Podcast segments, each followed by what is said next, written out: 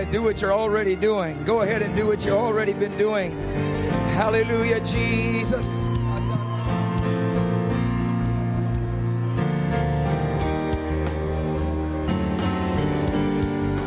Come on, lift up your voice as your hands are lifted.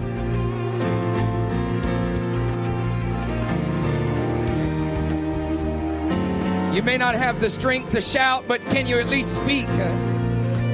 You may not have the strength to keep on running, but can you do something for the Lord? Oh, just do something for the Lord. Don't give them a piece of your abundance, give them everything you've got. Oh,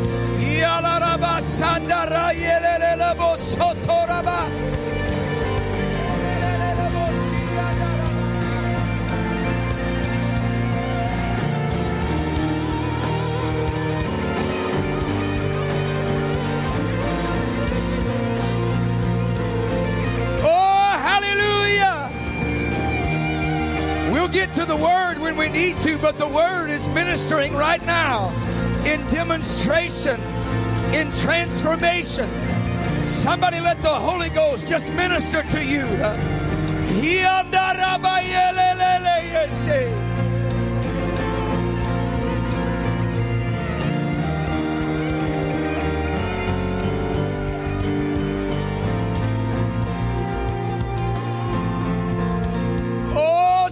Just shout, Yes!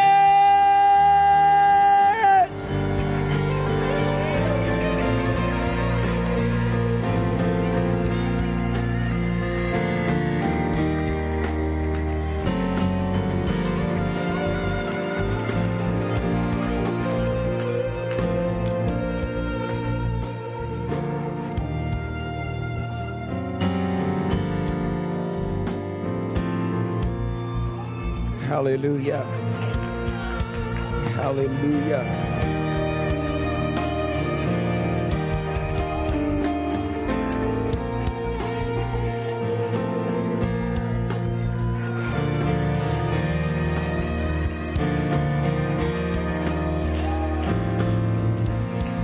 Well, I've got a sermon that would require the mantle of Bishop Wright to preach it all tonight. I'd need at least two hours to get through. I told him, I said, shut the windows. Thankfully, we don't have any windows up here because I got a sermon so long that somebody's going to fall out the window tonight. I told Brother Farnell, I said, if you see anybody fall out the window and they die, you just go resurrect them in Jesus' name and we're going to keep preaching. But I don't really know if I feel led to go down that road in that sermon. I really feel just a few pieces of revelation in the Holy Ghost that I feel specifically for this church for such a time as this. Somebody say, right now, not tomorrow, right now, right now, right now. The Holy Ghost is moving right now. The harvest is not coming. The harvest is right now. Revival is not coming. Don't ever say revival is coming again. I want somebody to, to declare by faith revival is right now. Healing is not on the way. Healing is right now. Right now. Right now. We're not waiting until everything settles down out there because something is blowing up in here. The Holy Ghost is moving uh, in here uh, right uh, now.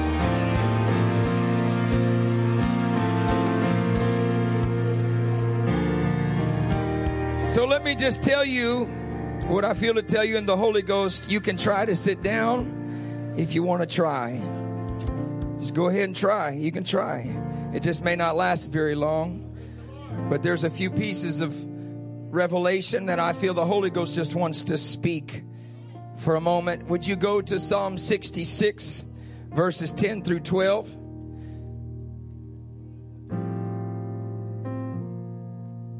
Psalm 66, 10 through 12 is a revelation of pressure. It is a scripture that reveals what the pressure is all about, reveals the purpose of the pressure. it reveals who's responsible for the pressure. It says, For thou, O God, hast proved, that word is tested us. You have tested us. You have tried us as silver is tried. Thou, who's thou? He's still talking about God, still talking to God. Thou broughtest us, into the net. We were arrested in the net. We were captive in the net. Thou laidst affliction upon our loins. Thou hast caused men to ride over our heads. We went through, not around, not under, not over, through the fire and through the water. But God, he's still talking about God, but God brought us, us out into a wealthy place. That's revelation number one. We're going to try again. You may be seated.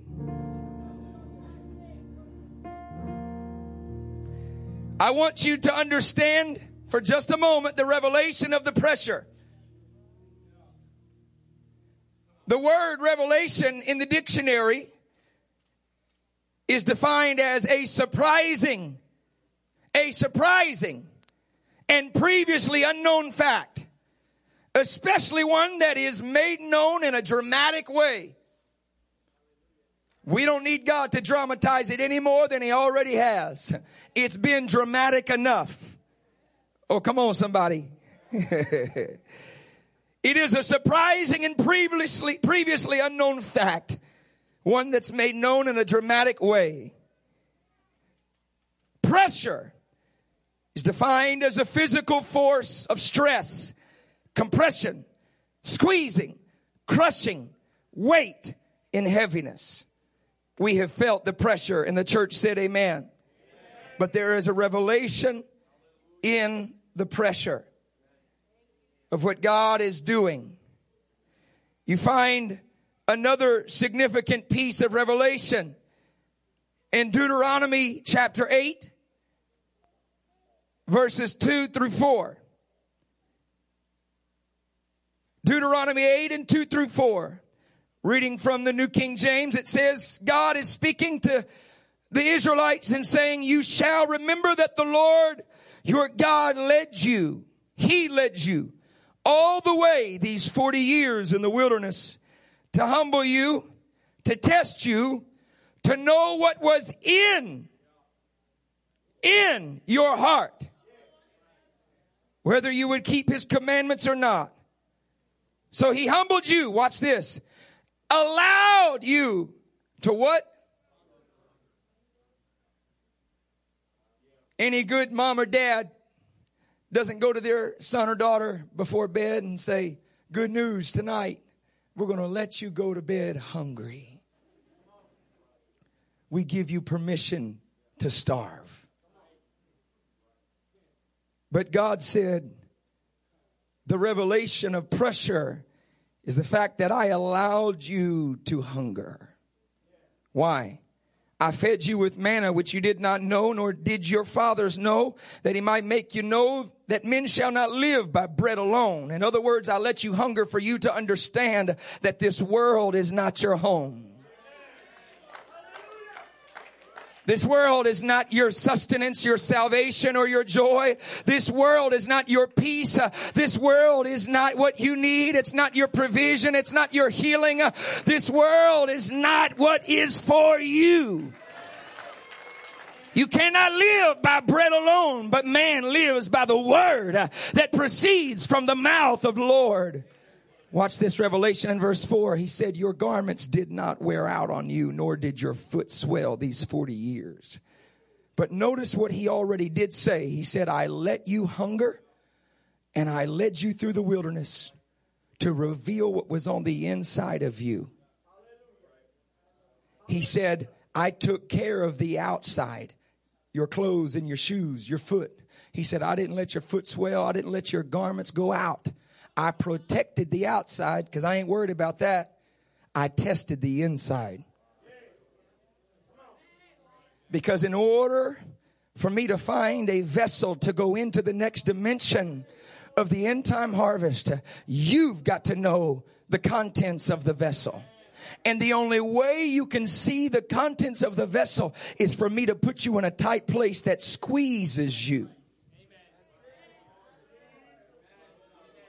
Prophet, the prophet Hosea in chapter 5 verse 15, he's speaking. In fact, God is speaking through him and Hosea 5:15 says, "In their affliction they will seek me early."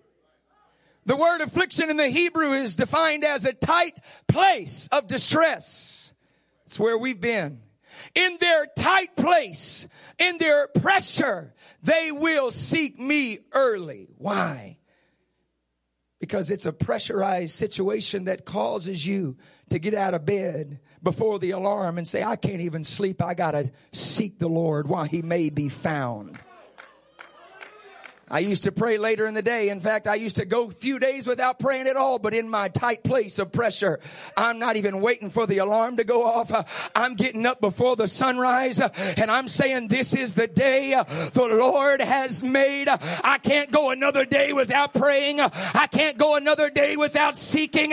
I'm in a tight place. Somebody hear me. I'm in a situation of pressure.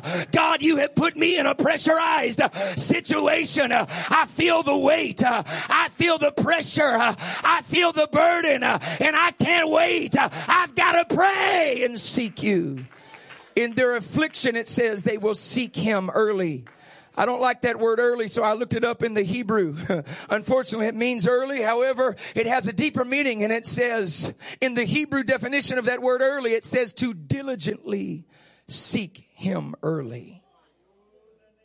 Here's what my wife and I are seeing in our travels throughout the last 12 or 13 months. The church is in a tight place and I didn't need the discerning of spirits to tell me that. We're in a tight place. Hello, somebody. I said, we're in a tight place, but God has destined us for this time. We're in a tight place because a tight place, a pressurized situation, when you put a sponge into a tight place and it gets squeezed, it reveals the contents from within. And let's just get real for five seconds. Some of the things that have come to the surface haven't been worth bragging about. They haven't been too savory. What we have noticed is that in some cases, those who have been sensitively uh, used in the gifts of the Spirit have gone silent because while they were being used in the gifts of the Spirit, they didn't walk with the one who gave the gifts of the Spirit. And this tight place has put them into a pressure situation that has revealed their true walk with God, which has been non-existent. Okay, you don't have to say amen. Maybe just a, head nod or something just to let you, let me know you're, you're right where the Lord is speaking tonight. But we've gone to some places where we have preached for years uh, and to go back uh, in the middle of this pressure to see that who we thought were strong saints of God would never think about backsliding. They're no longer there people that used to sit beside us, used to pray with us in the altar, all of a sudden they're missing. They're missing in action. It's revealed the contents from within. But on the other side of the coin, in the same situation of pressure, we have also seen saints who have never once been used of God, who thought they were nothing more than a pew warmer apostolic Pentecostal. They thought they were nothing more than just a follower, just a saint all of a sudden the pressure squeezed out of them anointing, giftings, callings, and purposes that they didn't realize were there, but were there the whole time.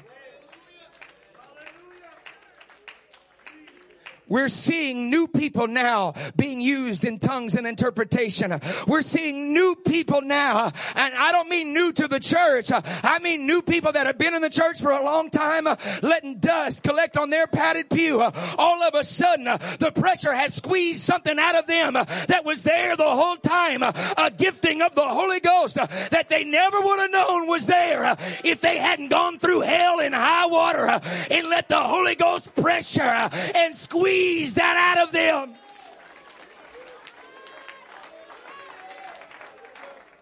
In fact, just a few months ago, my brother Anthony Hanson is here. The Rev, he's a close friend of mine. His family's here. They're from Portland, uh, Portland, Oregon. We preach for his dad. His dad pastors one of the greatest churches in the world, Portland Pentecostals. That's an oxymoron if you've never been to Portland for the, for the record. Portland Pentecostals. he pastors one of the greatest churches. And in fact, we, we preach for his father's church, Brother Hanson. We preach there more than any other church that, that we minister at. We, we go there every six months and do a couple weeks of revival. And, and let me just say something about this family right here. This family is, uh, they were born and raised there. And, and if you don't know them, you need to get to know them because they are a force to be reckoned with in Baltimore. They, they have been born and raised there and have an amazing family dynamic, have an amazing church dynamic. His parents built the church there from the ground up and have an apostolic revival church that is literally on the move, having people receive the Holy Ghost and baptized in Jesus name all the time. That's why I love preaching there because there's hungry people there and they're constantly growing and constantly moving. And, and he, I was there uh, through the process where uh, Brother Hanson, uh, Brother Anthony Hanson was working a full full-time job, raising a family, trying to do full-time ministry. And finally, the church got to the place where they could hire him full-time. And not only did they bring him on full-time, but they, they, they, uh, they had already made it known that he was going to be the next pastor of Portland Pentecostals. And just when it seemed like everything was worked out, they were at a conference and God shows up and just destroys everything. When everything was paved out for them, God said, go to Baltimore. Where's Baltimore? They never even been to Baltimore. God said, go to Baltimore. We've never even visited Baltimore. God, they just brought me in on staff and they voted me in as the next pastor and, I'm close to my family and I, I, have got a house, pay, uh, we're paying for a house. They bought a house. Uh, they, they got their roots planted and then God shows up. That's just how God is. The moment you get comfortable, God says, time to move. Because as long as you're operating where you're comfortable, you're not operating by faith. Uh, and God can't use you uh, in His faith, in His anointing, uh, as long as you stay uh, under your capability. They didn't go on a 10 year plan. They didn't go through a 12 step process. Uh, when God said it's time to go, uh, they submitted to his pastor, which just so happened to be his father and said, God told me to go. Uh, his father, his pastor helped him make the way and they started basing out of Brother Reaver's church. And now every week they go into the roughest neighborhoods of downtown Baltimore and they witness the gospel of Jesus Christ. They were late to church tonight because they were downtown Baltimore telling people about Jesus. I feel like that same spirit is in this place uh, that's trying to get some of you out of your comfort zone uh, and say, if you would hear my voice, uh, you would hear uh, that destiny that I've got for you. Uh, the reason why you feel like there's more, uh, but you're not doing it, is because you haven't heard what thus saith the Lord. We've got to hear his voice and go to the world.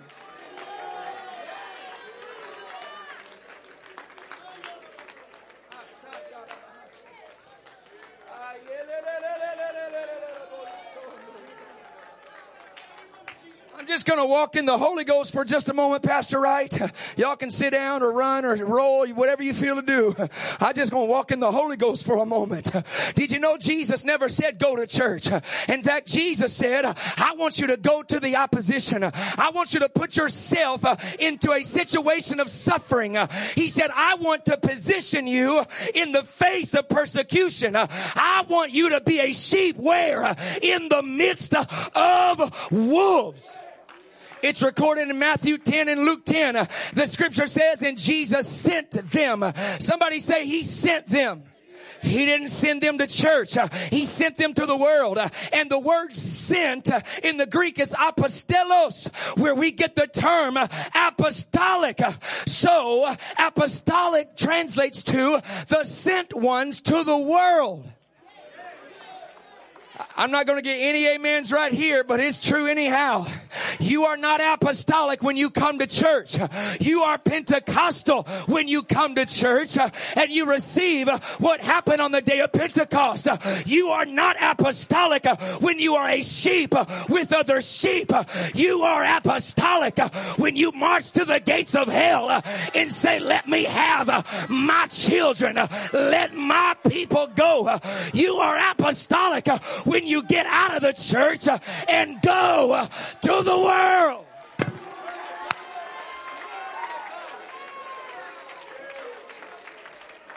I feel we got some uprising apostolics in this place. Uh, I feel we got some men and women that say, I'm tired of just going to church. I'm tired of just being saved. I'm tired of sitting in the pew. I want to be apostolic. I want to turn my world upside down.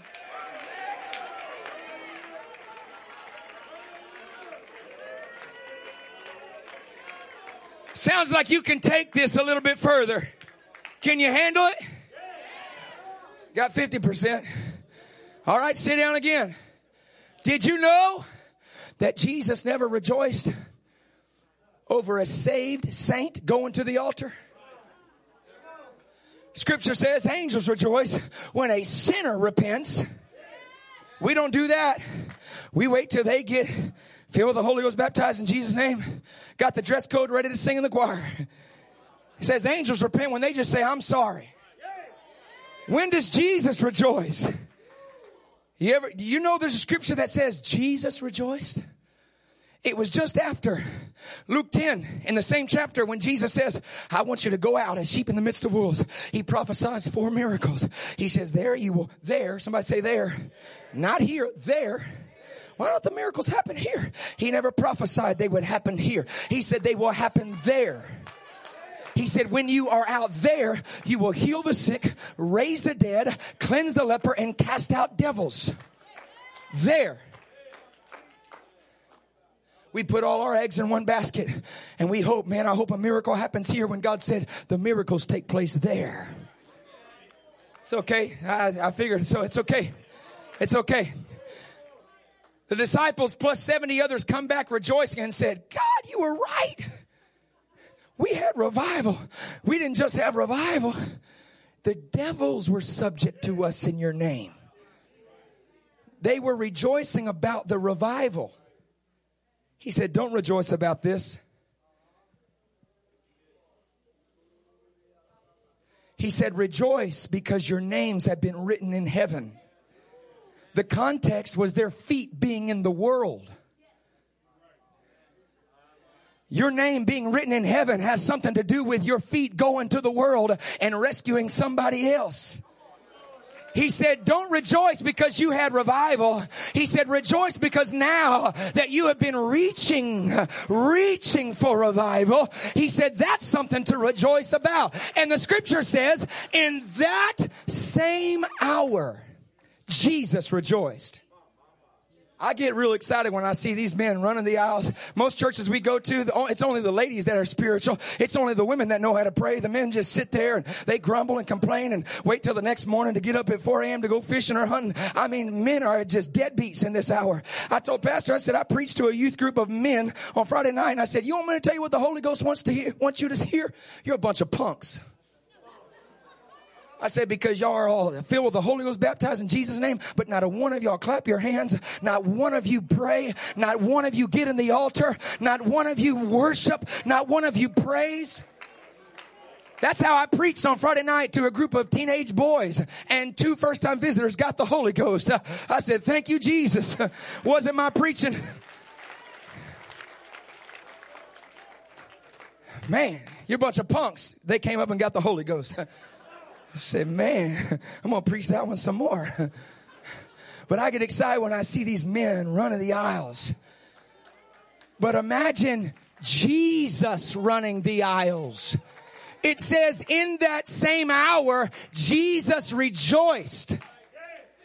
Why did he rejoice? Did he rejoice over the, over the revival? No. He rejoiced because finally his saints uh, got off the pew and went to the world. He rejoiced over the reach.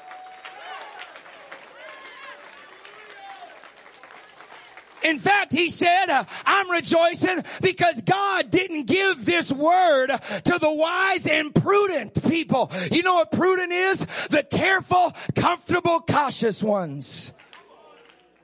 He says, Father, you looked over the careful, the comfortable, and cautious, and you gave this word to babes. Babies. Which means they weren't developed yet. They didn't go through pastor's 12 step program to a better disciple yet. They hadn't been in the church long enough to sing on the platform yet. They were just babies. But God said, I'd rather use somebody that can't hardly talk uh, than somebody that won't talk at all. Uh, I'd rather use somebody that can hardly walk uh, than somebody that won't get up and praise. I'd rather use somebody, I'd rather use somebody that's got the faith of a child that said, come hell or high water I'm going to do what the Lord has told me.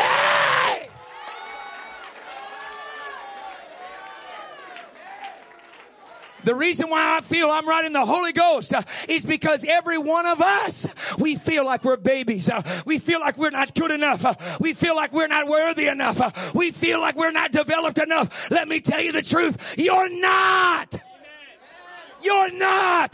But the scripture says, the scripture says, unto him who's able to do exceeding abundantly above all we can ask or think, according to the power that worketh in us. Another scripture says, another scripture says that the fullness of the Godhead is bodily in him and we are complete where? In him. So another revelation for tonight is this. When you feel incomplete, it's because you're not in Him. When you feel like you can't do it, it's because you're not in Him. But when you're in Him and He is in you, you say, give me a soul. I pray for him. Give me somebody. I'll witness to him. Give me somebody. Sit down for just a moment. I feel in the Holy Ghost to tell you this. Been evangelizing for nearly nine years and, and we've seen over 15,000 people filled with the Holy Ghost in the last several years. But the first two and a half years, the first two and a half years of full-time evangelism, uh, uh, uh, literally I got to travel overseas. I, I shouldn't have been traveling at all because in the first two and a half years of full-time evangelism, I did not preach one sermon out of the book of Acts. Full-time evangelist. Oh, and I was with the UPC, by the way. Not one sermon. You know why? Because I thought it's not going to happen through me. It's not going to be able to work through me. I've got too much past. Ah. I've got too much identity of yesterday. I've got too much stink from yesterday. I've got too much filth from yesterday. There's no way I could see people filled with the Holy Ghost. Longer story short, after two and a half years of traveling by myself, the Lord blessed me and said, it ain't good for man to be alone and gave me a wife. That must have been what saved me right there. We got married and the next day we flew to Australia, not for honeymoon, but for revival. In the next 11 weeks of marriage, we had 67 church services around the nation of Australia. When we said goodbye to Australia, we flew to Fiji and had us a honeymoon. we did preach there too, by the way. when you get to Fiji, they don't ask, do you want to preach? They say, how much do you want to preach? I said, just one time. I'm on my honeymoon, baby. Hey. in the second week, I was thinking about this today. In the second week, I talked about Australia this morning. In fact, in the second week that we were there, this was seven years ago. Uh, the second week that we were there, I still wouldn't preach out of the book of Acts. Oh, I could preach some good ones out of a bunch of other books of the Bible. Couldn't preach out of the book of Acts because I knew the, it's, it's just that, that, that's not going to happen for me. You know, I wouldn't remember this if it wasn't for the grace of God because I didn't write this down, but I remember what I preached here uh, the last time I was here years ago on the Sunday night. And I don't remember the title and I don't remember the whole sermon, but I remember that the Lord began to move on me and the Holy Ghost. And I began to minister about the gift of faith that it's time for this church to go beyond understanding and it's time for this church to go beyond your measure of faith because what God is calling you to do goes beyond your measure of faith. God just brought that back to my recollection right now. I remember that. See, you have a measure of faith. God gave you that measure of faith. It might be a four or five or six, but what God is asking us to do in this hour is like a 25. And we say, my faith doesn't measure up. And God says, I know. Give me what you've got and I'll give you what I've got.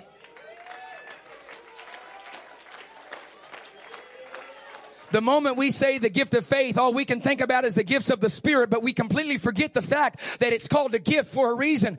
A gift is something you didn't deserve. It's not a wage. The wages of sin is death. But a gift is something that you don't deserve. You didn't know about it. You don't, it doesn't belong to you. But somebody goes out and purchases it, puts your name on it and says, here, the only thing you got to do at this point is open it up and receive it. Let me tell you something. Jesus purchased a gift for you with his own blood. And a bunch of apostolic people think, but the devil stole it from me. That's a lie from hell. How can the devil steal something that Jesus purchased with his own blood? He can't steal what God owns.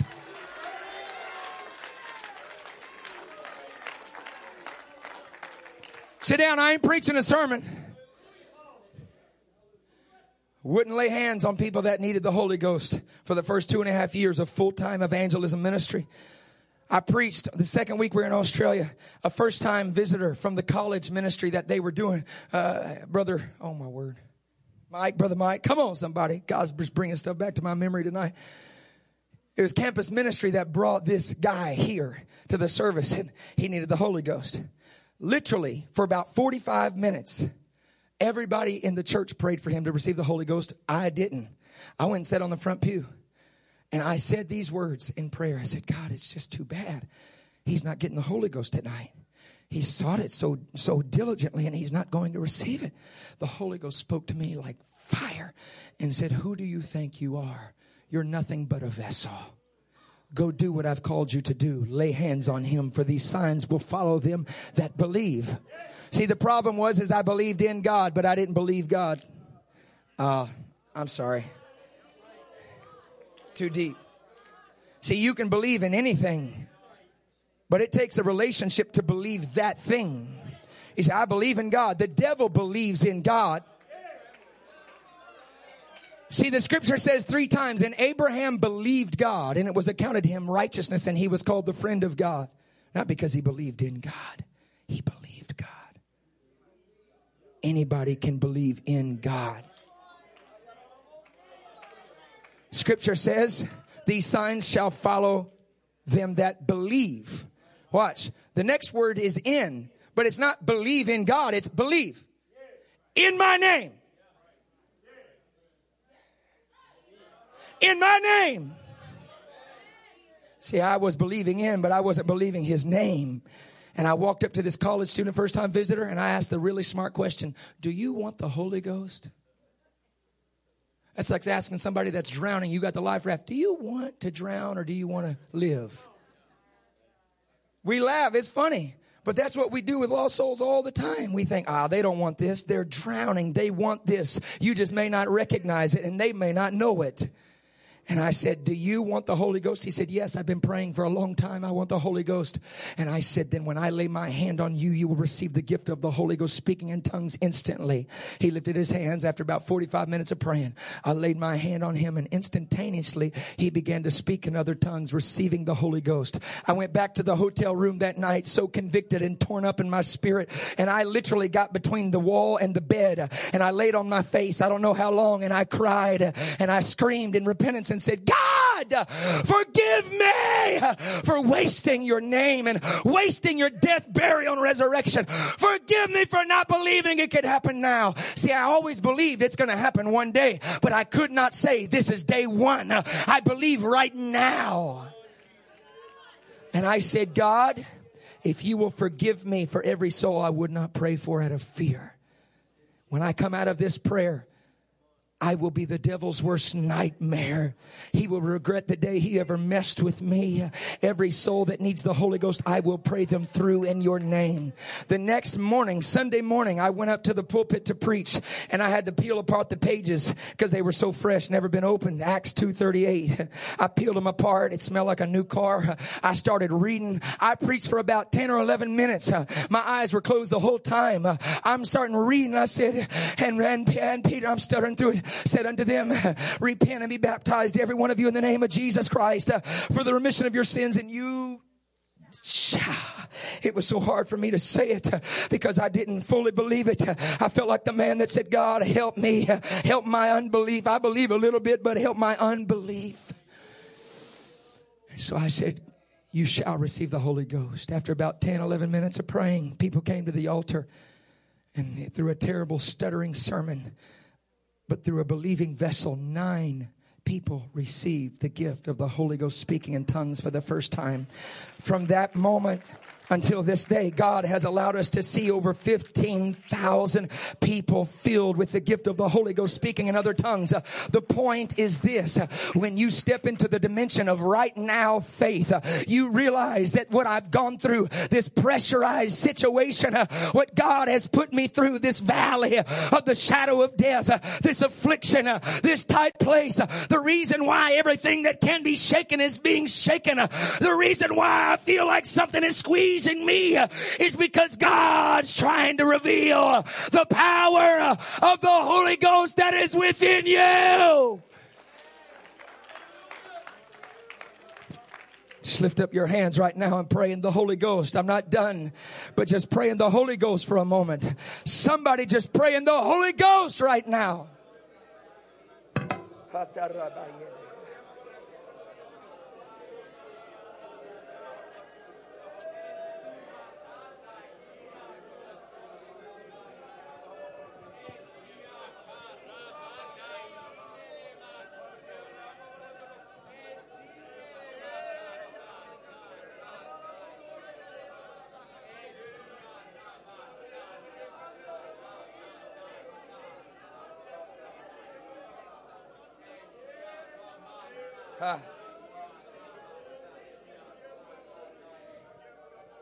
Ah. I'm just going to follow where I feel to go in the Holy Ghost. When I said the word past, I was standing right here. I felt a witness in my spirit. Did you know that when the Israelites came out of Egypt, the work wasn't over yet for God? I don't have time. I wish I had that time, but I don't. God had already told Moses, He said, There's three reasons why I have to harden Pharaoh's heart and make this deliverance, this revival, this harvest difficult. He said, I want to multiply my miracles. See, when I make it harder, I have to do more miracles. When it's easy, you don't need a miracle. But when I make every, oh man, when I make everything around you squeezing in, I've got to start doing more miracles. He told him in Exodus, I believe it's nine, he said, I want to multiply my signs, my wonders, my miracles. He said, reason number two, he said, because when I bring you out, I want to do it with a great judgment, a great display of my salvation and judgment on the people. Number three, he said, the reason why I'm doing it like this is because I want to reveal my name. Did you know that Moses complained?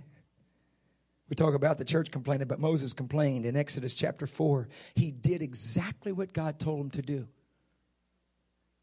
Brother Anthony Hanson, he went where God told him to go. He had his family and everything lined up. He, he, he was the heir apparent to Jethro's throne. God said, All right, time to go. Go back to Egypt. What? He says, All right, fine, I'll go. Oh, my word. Did you know God called Moses to be a preacher? But Moses was too insecure to do what God had called him to do. He called him to preach. So he had to give him someone else, his brother, because Moses wouldn't do it. Did you know that? A head nod or something? I can't tell. Okay, you knew that. He was called to preach, but he wouldn't do it. So he says, Fine, get your brother Aaron. I'll tell you what to say. You say it to Aaron, and then Aaron will preach. He goes to Pharaoh and gives him the first sermon let my people go. Pharaoh spits in his face and says, I don't think so. In fact, I'm going to make their lives harder because you have disturbed me. Then Moses goes to God in Exodus, at the end of Exodus 5, and says, God, what's your problem? Read your Bible. At the end of Exodus 5, God, what's your problem? He said, I'm paraphrasing. He says, I did my part. I went to Pharaoh in your name. He said, but you didn't show up and do your part. In the next chapter, it's the same conversation. God responds to him and it says, And then the Lord spoke to Moses and said this I'm the Lord. Ah, you missed it. Why didn't you do your part? I'm the Lord. You thought when I called you, I gave you sovereignty? No, I gave you ability, not sovereignty.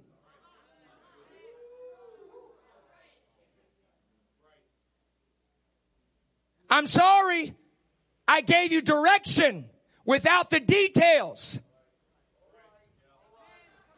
I'm sorry I told you. You're about to see the greatest revival. Three million souls uh, with the greatest harvest. A land flowing with milk and honey. I'm sorry that I didn't expose to you the details. I'm preaching. But if I give you details, it's no longer a walk of faith. It's a walk of understanding. And I don't show up when you walk in your knowledge and understanding. I show up when you say, I don't have a clue how this is going to happen, but here I go anyway. I show up when you say, I don't know how this is going to work out. I don't know how we're going to have revival. I don't know how we're going to have a breakthrough, but I'm going to have a breakthrough anyhow.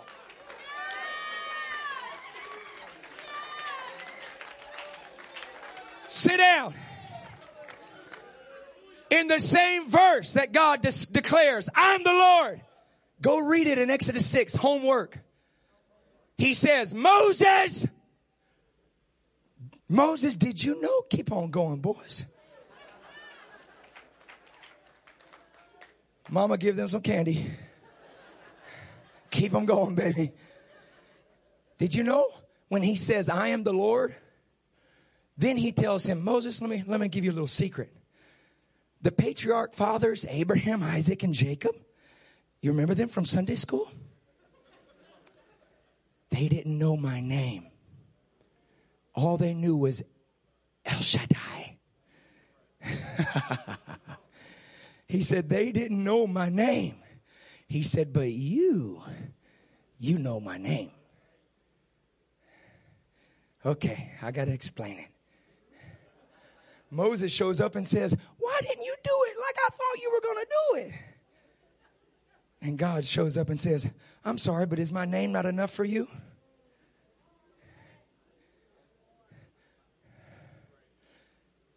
You've been saying, man, I wish I could be like Abraham, the father of many nations.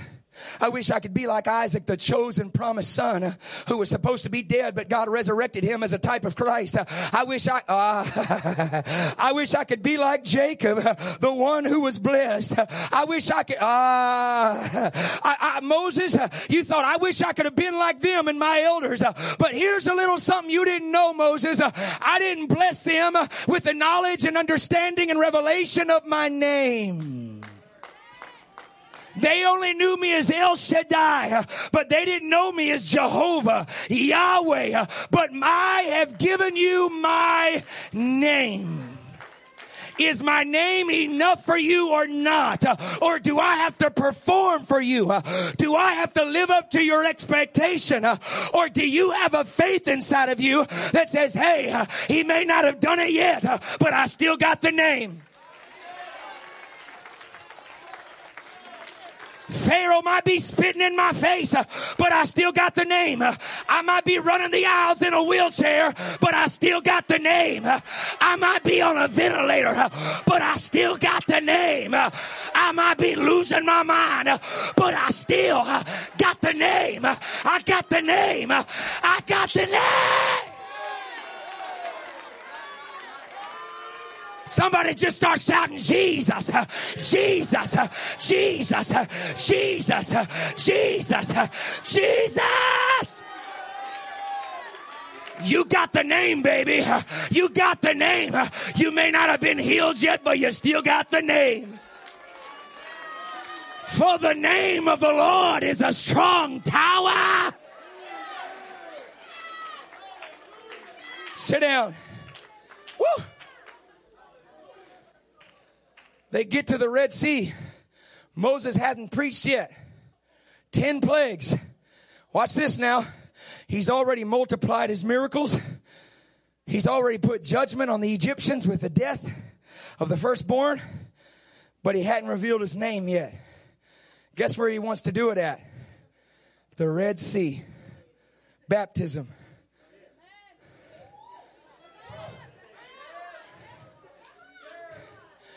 And guess where he wants to reveal the gifting of Moses at baptism? They get to the Red Sea. They say, man, let's get a little tan while we're here. Everything they had it made in the shade, drinking lemonade, and still they start, started hearing, foo, foo, foo, foo, foo, foo, foo, foo, foo, foo, foo, foo. Uh-oh. Put your suntanning oil up, fold up your towels, Get your floaties off. We got a problem.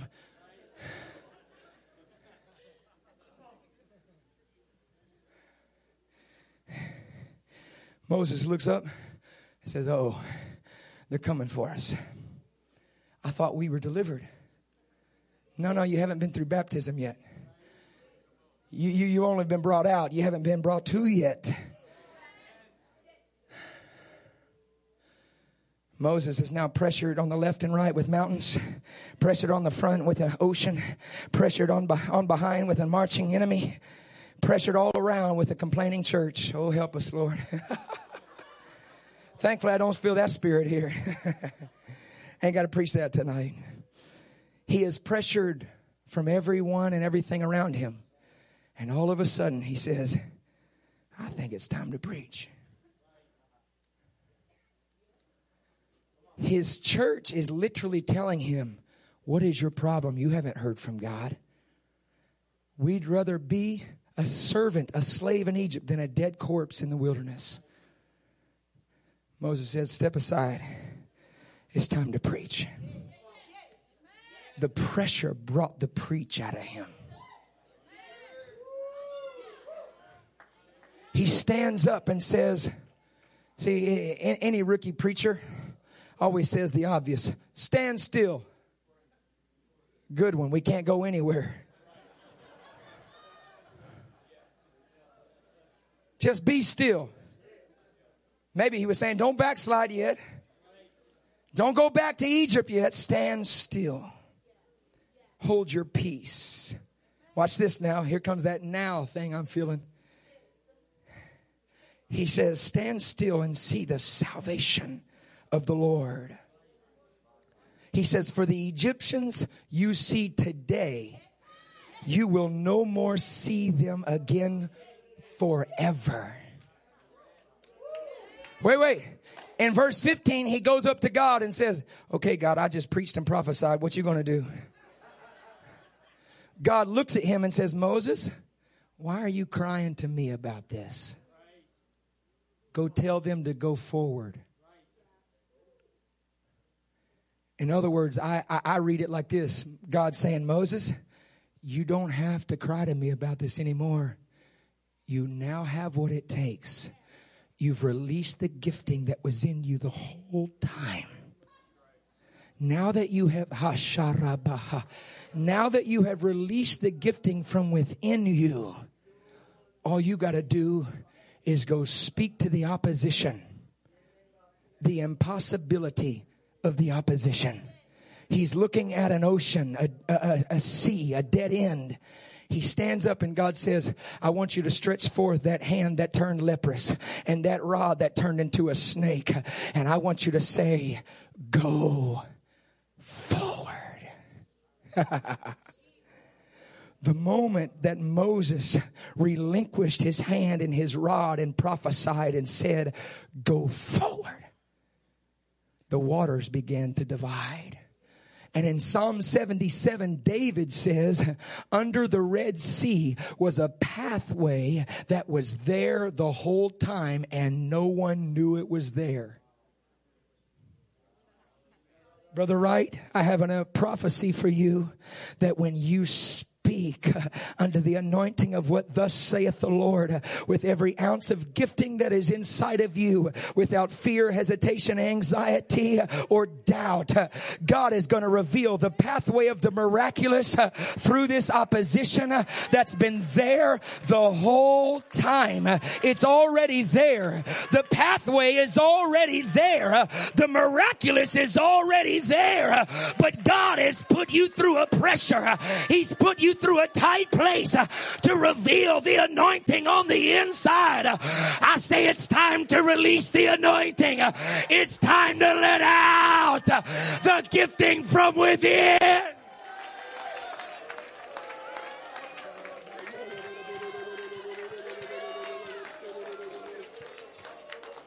I want you to stand to your feet right now. When you go and read Exodus 14 and 15, you find one of the greatest revelations of scripture. I, have never preached, I've never talked about the revelation of pressure before. But the scripture says that God provoked the enemy to go after them into the Red Sea. Baptism. Somebody say, big mistake. The devil better not try to get me through baptism. That's a big, go ahead and try to get me through the blood. The scripture says that the soldiers got on their horses and chariots and went after them into the Red Sea, the church's baptism. And when they got in the middle of the pressure, into the middle of the miracle, you go read this for yourself. I don't have this in my notes. This is so far from stuff here. But the scripture says that the moment they got in to the pathway of the Red Sea, God took off their chariot wheels. The first thing he did. He said, You can't go through this, baby. You can't go through baptism. I, I, provoked you to try to go after them, but I'm revealing to my church the enemy can't get you through baptism. Wait, wait, wait when they get there and he takes the chariot wheels off, revealing, uh-uh, this is as far as you go. There's a line right here and you can't go through that line. The Egyptians, somebody say the Egyptians, say the enemy. The enemy got the revelation of the name. When you read it in the King James, it says that then they saw the face of God. And they said, we got to get out of here for the Lord. In, in King James, it's capital L-O-R-D. For the Lord fights for them. That word Lord is literally Yahweh. Jehovah, the name of God. Wait a second. Abraham, Isaac, and Jacob never knew the name. But when the enemy tried to go through baptism, they saw the name of God and declared the name of God. And then God said, now I can finish my work. He brought the pressure of the water. And it was in the middle of that pressure where the, the enemy of his church said, I know the name for the name of God fights for his people. Here's what you need to know tonight. And I, I'm sorry, I went for 51 minutes. I thought I was going to go for five minutes. But here's what the Lord wants you to understand with this whole engaged stuff. When you get on the other side of baptism, the only one that can stop us is us.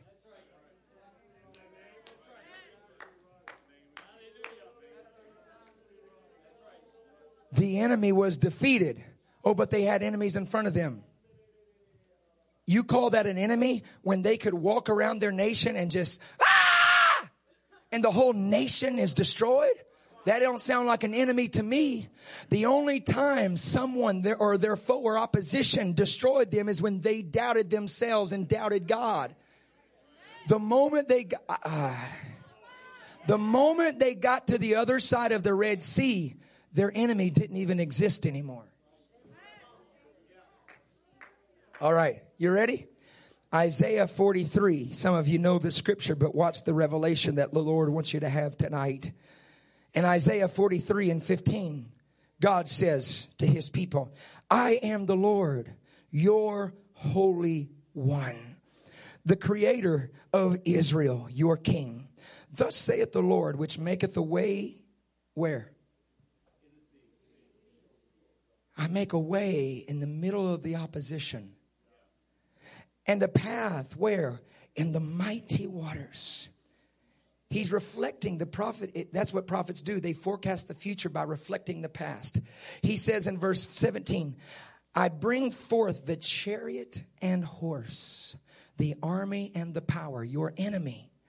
They shall lie down together.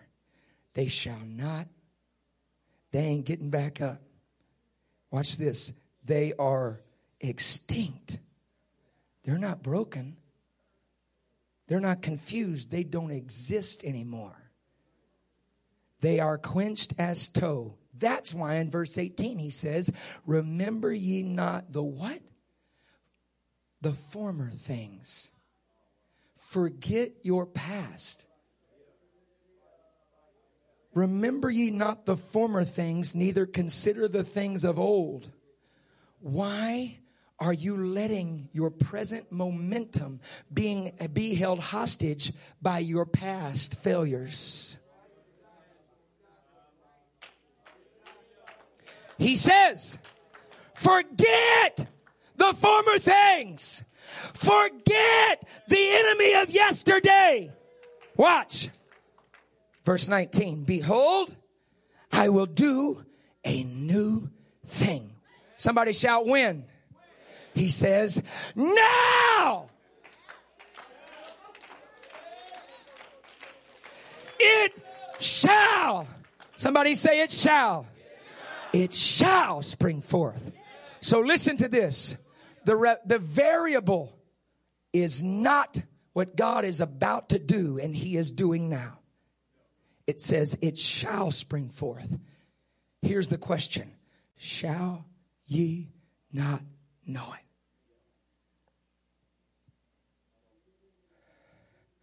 I will pour out my spirit upon all flesh. Your sons and daughters shall prophesy. Your old men shall dream dreams. Your young men shall see visions. I will pour out of my spirit in those days upon your handmaidens and your servants. He says, I will do a new thing right now. The question is, will you see it or not? Will you recognize it or not? Notice what he says, Pastor Wright. This is the new thing I feel in the prophetic anointing of the Holy Ghost right now. He says, I will even make a way in the wilderness and rivers in the desert. What does that mean, Antioch? He said, I'm reaching in places that you never thought I could go. That family that hasn't responded to you, that family that hasn't come back, that family that has closed their door in your face time and time again, that neighborhood that you thought was unreachable, that life that you thought was untouchable, that person that you thought was too far, God said, look out. I'm doing a new thing. I'm not just reaching for the conservative. I'm not just reaching for the righteous. I'm not just reaching for, ah, shata, yendo rabba I'm not just reaching reaching uh, for a few people anymore. I'm reaching for everybody, everybody, everybody, everybody.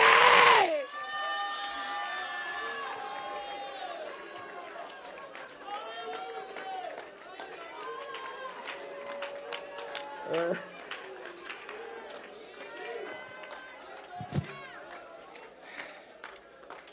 That's why in verse 21, God prophesies about the people that he's reaching for and says, this people have I formed for myself.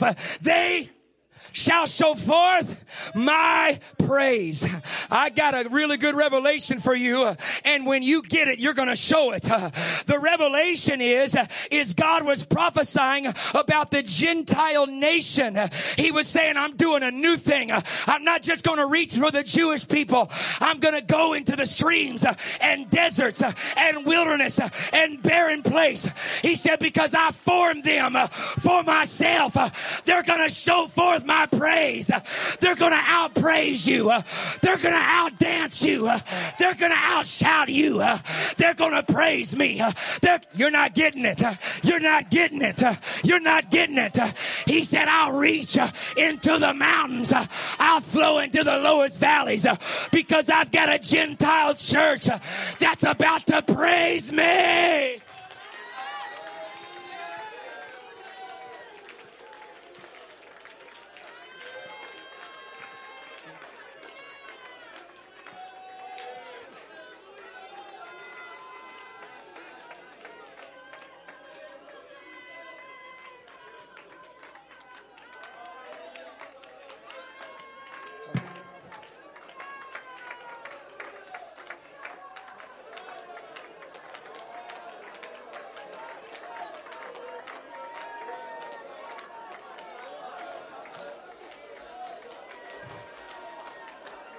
I tell you what I hear right now.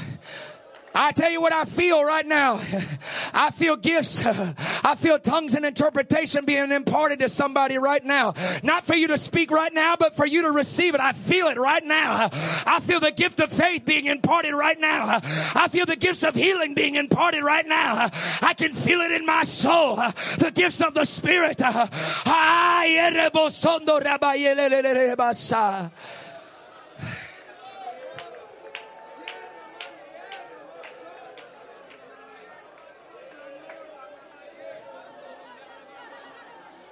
Let me tell you what I started to tell you 45 minutes ago.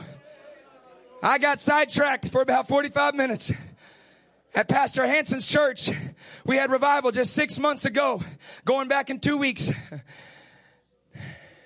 It was in the middle of Portland, Oregon shutdown. Y'all hadn't seen a shutdown and you haven't been to Portland, Oregon. But they're having church. We had a healing service, Holy Ghost service, all sorts of things were happening. One guy over here gets healed. He had messed up discs in his back. He couldn't stand up straight when he came to church. Hobbled his way up to the altar. All of a sudden healed, stood straight up. He got Pastor Hanson's attention. All of a sudden, Pastor Hanson's the sweetest guy. But he walks up there. He says, who laid hands on this man? Well, during COVID, shutdown, social distancing era, nobody wanted to confess. Who laid hands on this man? All of a sudden, a guy sitting on the back row who I, I've been preaching there for six years and I barely recognize this guy because he just kind of blends in with the crowd and literally sitting on the back row. Uh, I, I did, Pastor. I'm sorry. Did I do something wrong? Get up here. Have you ever laid hands on someone that was sick and they got healed? No, sir. Well, when you laid hands on this man, all of a sudden he said there was a heat an energy that came out of your hand into his back. He said every disc went in place, every muscle spasm stopped. He stood straight up and he's completely healed right now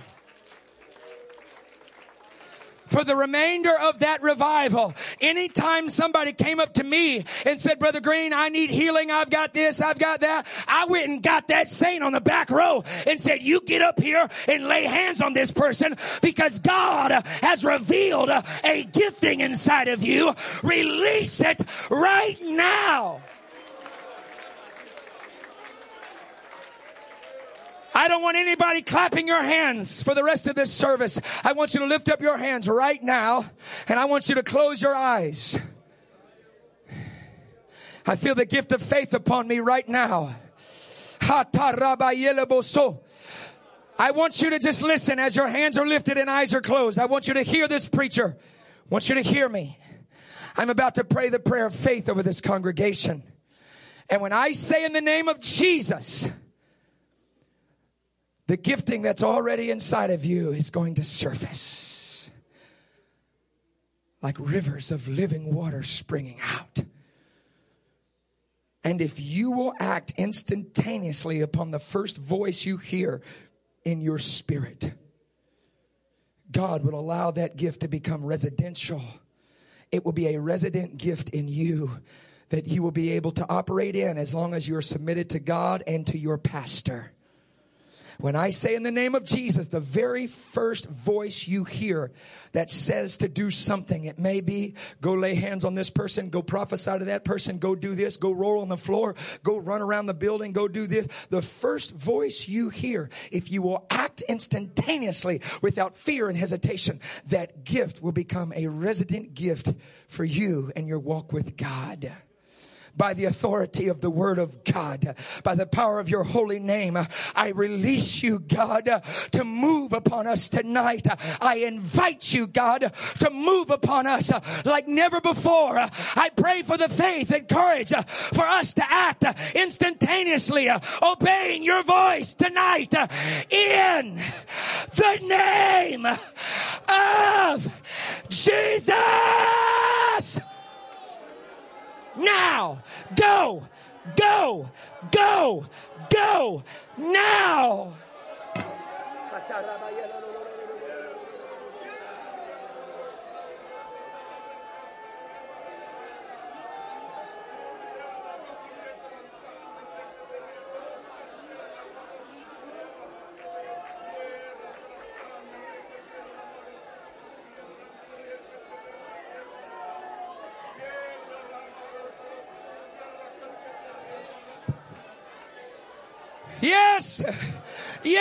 Yes. The gift of the Holy Ghost is in operation. The gift of the Holy Ghost is moving. If you did not hear from God right now, I just want you to move by faith. I want you to step out by faith and act according to your own faith. Act according to your own faith right now. Somebody operate in your faith until it becomes God's faith. Somebody operate in your faith until it becomes the gift of faith.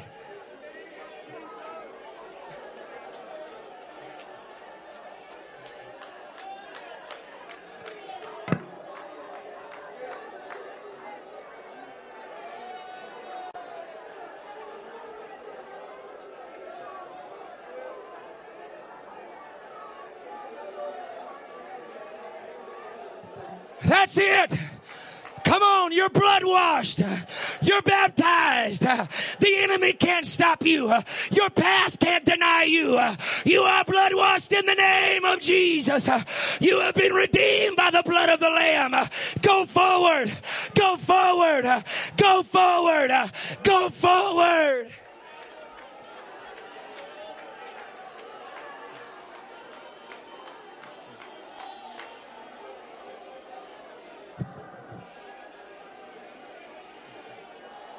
Healing is taking place right now.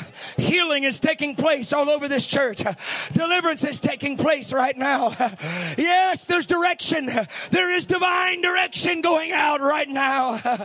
Oh, the Lord has shown you the open door to go into the world, to reach beyond yourself.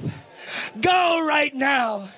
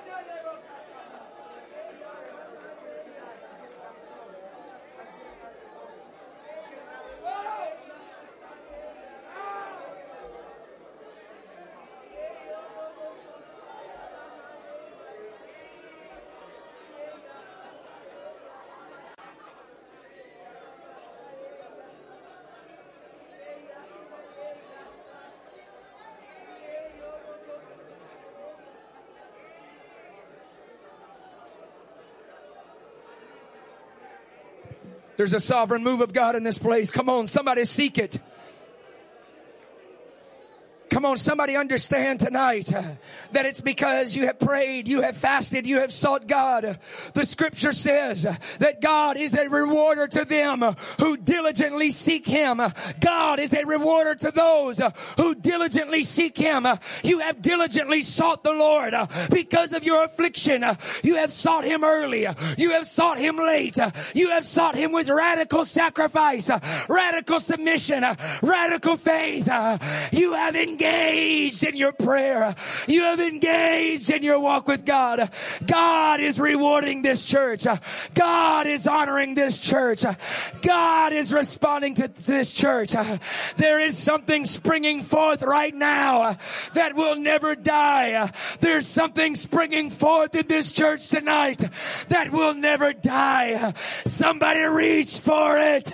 Somebody reach for it.